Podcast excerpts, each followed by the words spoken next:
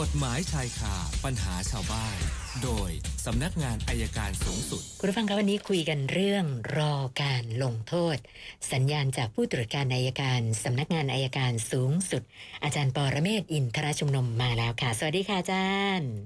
สวัสดีครับคุณสนันครับเชิญค่ะวันนี้ ก็มีคนถามกันอยู่บ่อยๆเรื่องว่า จะต้องรับโทษอย่างไรมียาเสพติดบ้างหรือทำผิดฐานนั้นจะรับโทษอย่างไรค่ะก็มีคำพิพากษาฎีกาอยู่เรื่องที่ที่ค่อนข้างน่าสนใจนะครับคดีเรื่องนี้ก็วินิจฉัยเกี่ยวกับเรื่องรองการลงโทษคือ ฟ้องมาแล้วศาลไม่รอการลงโทษให้ก็มีการอุทธรณ์ฎีกานะครับ ในที่สุดศาลก็วินิจฉัยเรื่องการรอการลงโทษอย่างนี้ครับแต่ว่าเขาบอกว่า เออจริง ๆ เนี่ยเออคือแต่เรื่องเนี้ย มีปัญหาต้องวินิจฉัยตามฎีกาของจำเลยว่าประการสุดท้ายว่ามีเหตุรอการลงโทษแก่จำเลยหรือไม่ เห็นว่าประมวลกฎหมายอาญามาตรา 56 ใหม่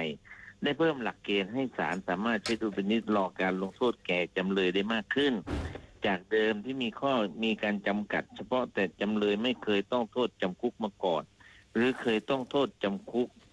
แต่เป็นโทษสำหรับความผิดที่ได้กระทำโดยประมาทหรือความผิดละหูโทษเรื่องกฎหมายใหม่ที่เพิ่มนะครับ ได้เพิ่มได้เพิ่มให้จำเลยที่เคยร้องต้องโทษจำคุก ไม่เกินหกเดือน และจำเลยที่เคยได้รับโทษจำคุกมาก่อน แต่พ้นโทษมาแล้วเกินกว่าห้าปี แล้วมากระทำความผิดอีก โดยความผิดในครั้งหลัง เป็นความผิดความผิดในครั้งหลังนะครั้งใหม่ เกิดที่ที่ได้กระทำโดยประมาทหรือความผิดรู้โทษ หลังจากเกณฑ์ที่ได้เพิ่มขึ้นหลักเกณฑ์ที่เพิ่มขึ้นแสดงเห็นว่าเจตนารมกฎหมายเนี่ยที่ต้องการให้จำเลยที่เคยต้องโทษจำคุก ในระยะเวลาสั้นและได้โทษจำคุกมาเบิกจำพ้นโทษจำคุกมาระยะยาวแล้วเนี่ยก็มีโอกาสที่จะได้รอการลงโทษ เพราะฉะนั้นคนที่เคยติดคุกมาก่อนนะครับ แต่ไม่ยาวมากนัก แล้วมันจะทำความผิดอีก ก็มีโอกาสนะครับ แต่ต้องพ้นโทษมาแล้วเกินกว่าห้าปี หรือคนที่เคยต้องโทษนะครับ ต้องโทษไม่ไม่มากหกเดือนเนี่ย ก็สามารถจะรอการลงโทษใหม่ได้อีกนี่ก็คือคำตอบที่หลายท่านถามว่า ถูกจับเรื่องโน้นเรื่องนี้แล้วจะรอไหมอะไรไหมก็ดูหลักเกณฑ์ตามมาตรา 56 นะครับ กฎหมายผ่อนปลนมากขึ้นแต่ว่าพยายามที่ว่าเอ่ออย่าไปกระทำความผิดอะไรที่มันรุนแรงเกินไปครับ ก็เล่าสู่กันฟัง วันนี้ค่ะท่านมีคำถามนะครับ เริ่มที่คุณวิศรุตท่านแรกนะคะอันนี้ก็อ่าฝากคำถามเข้ามาเป็นการขอความรู้เกี่ยวกับเรื่องงบลับค่ะอาจารย์ คือเขาอยากจะทราบว่าคำว่างบลับเนี่ยเวลาหน่วยงานได้อ่า ไปแล้วในแต่ละปีเนี่ยนะคะ มันมีการตรวจสอบการใช้งบลับ เหมือนกับงบประมาณที่หน่วยงานอื่น ได้รับไปบ้างหรือเปล่าคะอาจารย์ว่าเอาไปใช้เรื่องมีอะไรยังครับไงมีบ้างครับเวลาสตงเขาตรวจเอ้ยเป็นหน้าที่ของสตงค่ะเขาตรวจแต่คงไม่ได้ตรวจถึงรายละเอียดว่าเอาไปใช้อย่างไรนะครับค่ะแต่ตรวจในรายละเอียดว่าเอาไปใช้ในเรื่องอะไรนะครับ ซึ่งก็มันจะเป็นมาตรฐานอยู่ เช่น งบรับในการสืบราชการรับของตำรวจของทหาร ในเรื่องใดเนี่ยเขาก็มีอยู่ มันก็ไม่เกินวงเงินที่เขาตั้งไว้นะครับค่ะซึ่งซึ่งก่อนจะไปพิจารณาว่าเขาใช้อย่างไรเนี่ยเราต้องดูอย่างนี้ก่อนว่า เวลาเขาอนุมัติเนี่ยเขาอนุมัติงบงบประมาณสำหรับการจัดทำงบรับเนี่ยของแต่ละหน่วยงานเขาก็มีหลักเกณฑ์ ซึ่งโดยปกติการเพิ่มขึ้นก็ไม่ได้เพิ่มขึ้นแบบพวบภาพมากมาย ก็เสนอไว้เป็นเงินกว้างๆคล้ายๆเงินกองกลางนะครับ แล้วก็ดูว่าปีที่แล้วใช้เท่าไหร่ใช้ไปแล้วเนี่ยใช้เรื่องอะไรบ้าง ก็ก็ส่วนใหญ่ก็จะเข้าใจกันนะครับ แต่เพียงแต่ว่าเขาไม่สามารถจะเขียนรายงานเป็นชัดเจนแต่สอบถามจากหน่วยงานเนี่ยเขาจะเล่าให้ฟังไปสอบเรื่องอะไรเรื่องอะไรเท่านั้นครับแล้วก็ข้อที่สองเขาบอกว่ายุคนี้เนี่ยจริง ๆ เราจำเป็นต้องมีงบลับไหมคะเพราะงบประมาณปกติเขาบอกก็ได้เยอะอยู่แล้วด้วยอะค่ะคือถ้าถามผมในความจำเป็นบางเรื่องก็มีค่ะงบบางอย่างที่ใช้ในการเปิดเผยนี่เปิดเผยไม่ได้ เช่นความผิดเกี่ยวกับอย่างจะไปบอกว่าจะไปสืบเรื่องของการก่อการร้ายก็ดีห รือจะไปสืบเรื่องค้ายาเสพติดค้ายาเสพติดบางเรื่องเนี่ยใช้เวลาเป็นปีนะครับค่ะก็ก็ไม่สามารถจะแจ้งรายละเอียดว่าขับรถตามน้ำมันเท่าไหร่เขาคงตอบไม่ได้ แต่ก็เป็นระบบเหมาจ่ายครับคุณจิรภาน้องชายเป็นหนี้บัตรเครดิต อันนี้ก็ไปถึงขั้นตอนศาลตัดสินให้จ่ายหนี้คืนนะเป็นรายเดือนจนกว่าจะหมดหนี้ ปรากฏครับว่าน้องชาย หนีหายไปไหนก็ไม่รู้ติดต่อไม่ได้ แล้วก็ไม่ยอมจ่ายหนี้เขาปัญหาก็คือคุณจิรภาบอกว่าน้องเนี่ย มีชื่ออยู่ในทะเบียนบ้าน ทีนี้ไม่จ่ายหนี้เขาแบบนี้ แล้วจะมีการมายึดบ้านเธอหรือเปล่าอะคะอาจารย์ การมีชื่อในทะเบียนบ้านไม่ได้หมายความว่าเป็นเจ้าของบ้านนะครับค่ะถ้าเขามายึดที่บ้านน่ะหลักฐานของการเป็นเจ้าของบ้านก็คือโฉนดที่ดินนะครับ เป็นหลักครับบ้านเป็นส่วนควบของที่ดิน ถ้าโฉนดที่ดินเป็นชื่อเราก็ยังไม่ต้องตกใจหรอกครับเขาไม่กล้ายึดอะครับ ค่ะ อาจารย์คะแล้วกรณีแบบเนี้ย เราเป็นเจ้าบ้านเราต้องทำอะไรไหมคะ หรือปล่อยไปไม่ไม่ต้องทำกันทำอะไรต่อครับคือคือต้องแยกเจ้าของบ้านกับเจ้าบ้านเจ้าบ้านเนี่ยก็คือประกันปกครองดูแลคนเข้าออกค่ะส่วนเจ้าของกรรมสิทธิ์เนี่ยเราจะดูจากโฉนดที่ดินเป็นหลักหค่ะรือไม่อาจจะไปดูที่ที่เขตในกรณีที่เอาเฉพาะตัวบ้านไปจำนองอะไรตัวเนี้ยนะครับค่ะทีนี้ถ้าเขามายึดเนี่ยเรายึดเขาอย่างยึดทรัพย์ใครหนึ่งใครยึดทรัพย์น้องชาย เราก็อาจจะต้องปฏิเสธว่าที่นี่ไม่ใช่ทรัพย์ของน้องชาย อาจจะยื่นคำร้องต่อศาลให้เพิกถอนการยึดนะครับ ถ้าเขาจะยึดทรัพย์สินในบ้านก็ต้องดูกันอีกครับ เป็นเรื่องๆนะครับ ถ้าไม่ใช่ต้องร้องคัดค้านและเพิกถอน คือผมเข้าใจคุณจุนันทีชาวบ้านก็ไม่เข้าใจตรงเนี้ยเอ้ยไม่ใช่ก็ยึดยึดแล้วไม่รู้จะทำยังไง มาหาผมเนี่ยส่วนใหญ่ก็รอขายเท่านั้น แล้วเมื่อวานก็มาลายหนึ่งรอขายแล้วจะทำยังไงอ๋อโอ้มันปลายน้ำเหลือเกิน มาให้มาตั้งแต่ต้นน้ำก็จะได้แนะนำถูกครับค่ะ ท่านต่อไปคุณสิริศักดิ์นะคะ บอกว่าบ้านเรานี่คนจิต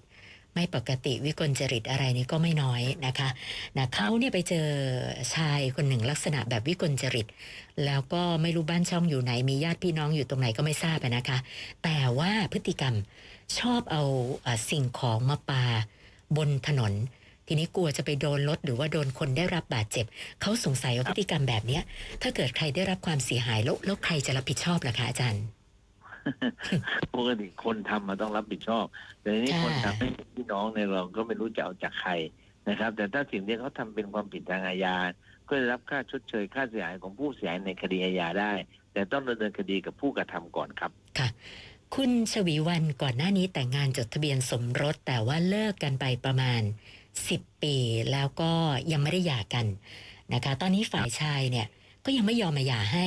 ทั้งที่เขาก็มีภรรยาใหม่ ก็เลยสอบถามมาว่าเราจะมีวิธีดำเนินการหย่ายังไงบ้างอะคะของเราเป็นผู้หญิงใช่ไหมผู้หคญิรับงใช่ค่ะ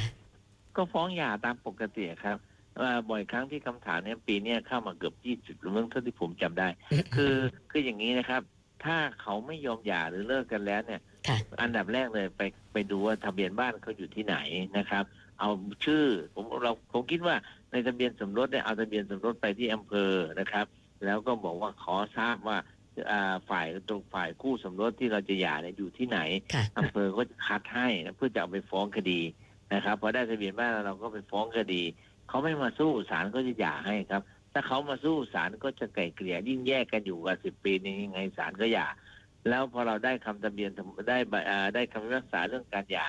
เราก็คำพิพากษาเนี่ยไปที่ว่าการอำเภอหรือที่เขตไปจดทะเบียนการหย่าเพราะท้ายคำพิพากษาก็จะเขียนอย่างนี้ครับ ให้จำเลยไปจะไปจำเนินจัดจดทะเบียนหย่ากับโจทย์สมมตินะฮะค่ะจดทะเบียนหย่ากับโจทย์นะครับ ภายใน30วันถ้าไม่ไปให้ถือเอาคำพิพากษานี้เป็นการแสดงเจตนาของจำเลยแทน แล้วก็ให้ศาลรับรองคำพิพากษาไปก็ไปถึงก็จดทะเบียนหย่าได้เลยครับ ค่ะ ส่วนท่านต่อไปคุณขันชัยอยากจะทราบว่ากรณีที่ทำใบขับขี่หาย แล้วไปประสบอุบัติเหตุชนกับรถคันอื่นเนี่ยนะคะ บริษัทครับ ประกันภัยเขาจะคุ้มครองไหมคะอาจารย์ ถ้าเขาตรวจสอบได้ว่ามีใบขับขี่ก็คุ้มครองครับ ใบขับขี่มีแต่หายไม่ใช่ไม่มีใบขับขี่ ที่เขาไม่คุ้มครองคือกรณีไม่มีใบขับขี่ค่ะแยกให้เด็ดขาดออกจากการไม่พาใบขับขี่ติดตัวครับค่ะ แล้วก็ท่านสุดท้าย สอบถามมาบอกว่าต้นปีที่ผ่านมาไปถอยรถจักรยานยนต์มาหนึ่งคันนะชำระ 36 งวด ปรากฏว่าจ่ายไปได้5งวดไปต่อไม่ไหว เอารถไปคืนไฟแนนซ์นะคะ วันที่ไปคืน เขาบอกว่าได้สอบถามเจ้าหน้าที่ที่รับคืนแล้วว่า มีค่าเสียหายอะไรที่ต้องจ่ายเพิ่มไหมเจ้าหน้าที่บอกไม่มี แต่ล่าสุดเลยวันนี้จดหมายมาค่าเสื่อมสภาพค่าติดตามอะไรต่างๆเบ็ดเสร็จรวมแล้วหมื่นกว่าบาท เขาบอกเขาไม่มีเงินเลยทำยังไงดีคะอาจารย์ ไม่มีก็คงไม่ต้องจ่ายแหละครับค่ะ เขาจะฟ้องก็ฟ้องมาฟ้องก็เดี๋ยวค่อยว่ากัน คือจริง ๆ แล้วเนี่ย เอ่อเนี่ยคนที่รับรถของจากของไฟแนนซ์เนี่ยจะตอบไม่มีตลอดนะครับ ไม่มีตลอดนะผมผมว่ามันใช้ไม่ได้จริงจะต้องทำเป็นหนังสือว่ารับรถแล้วไม่มีค่าเสียหายใดค่ะๆแต่รับรองว่าไฟแนนซ์เขาไม่ออกให้แน่นอนครับค่ะเพราะฉะนั้นถ้าเราไม่มีตอนนี้และไม่มีทรัพย์สินอื่นก็รอเขาฟ้อง ฟ้องแล้วก็ไปศาลไปเจรจา ถ้าไม่มีก็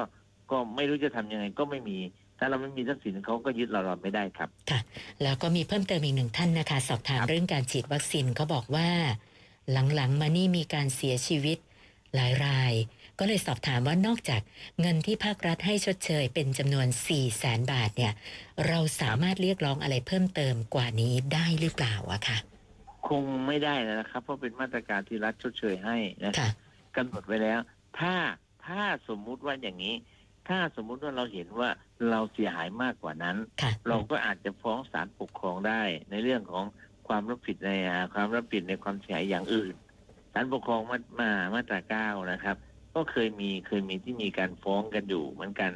กรณีจำถ้าจำไม่ผิดก็ตอนน้ำท่วมกรุงเทพตอนนั้นนะศาลก็เอ่อรัฐบาลกำหนดให้เท่านี้ แต่บางคนก็บอกบ้านเขาไม่ใช่เสียหายแค่ห้าพันนะเสียหายตั้งสามหมื่นห้าหมื่นเขาก็ไปฟ้องค่ะแล้วถ้าพิสูจน์ได้ศาลปกครองก็พิพากษาให้ครับ ค่ะ วันนี้เข้ามา 8คำถามรวมกับเมื่อวานก็เป็น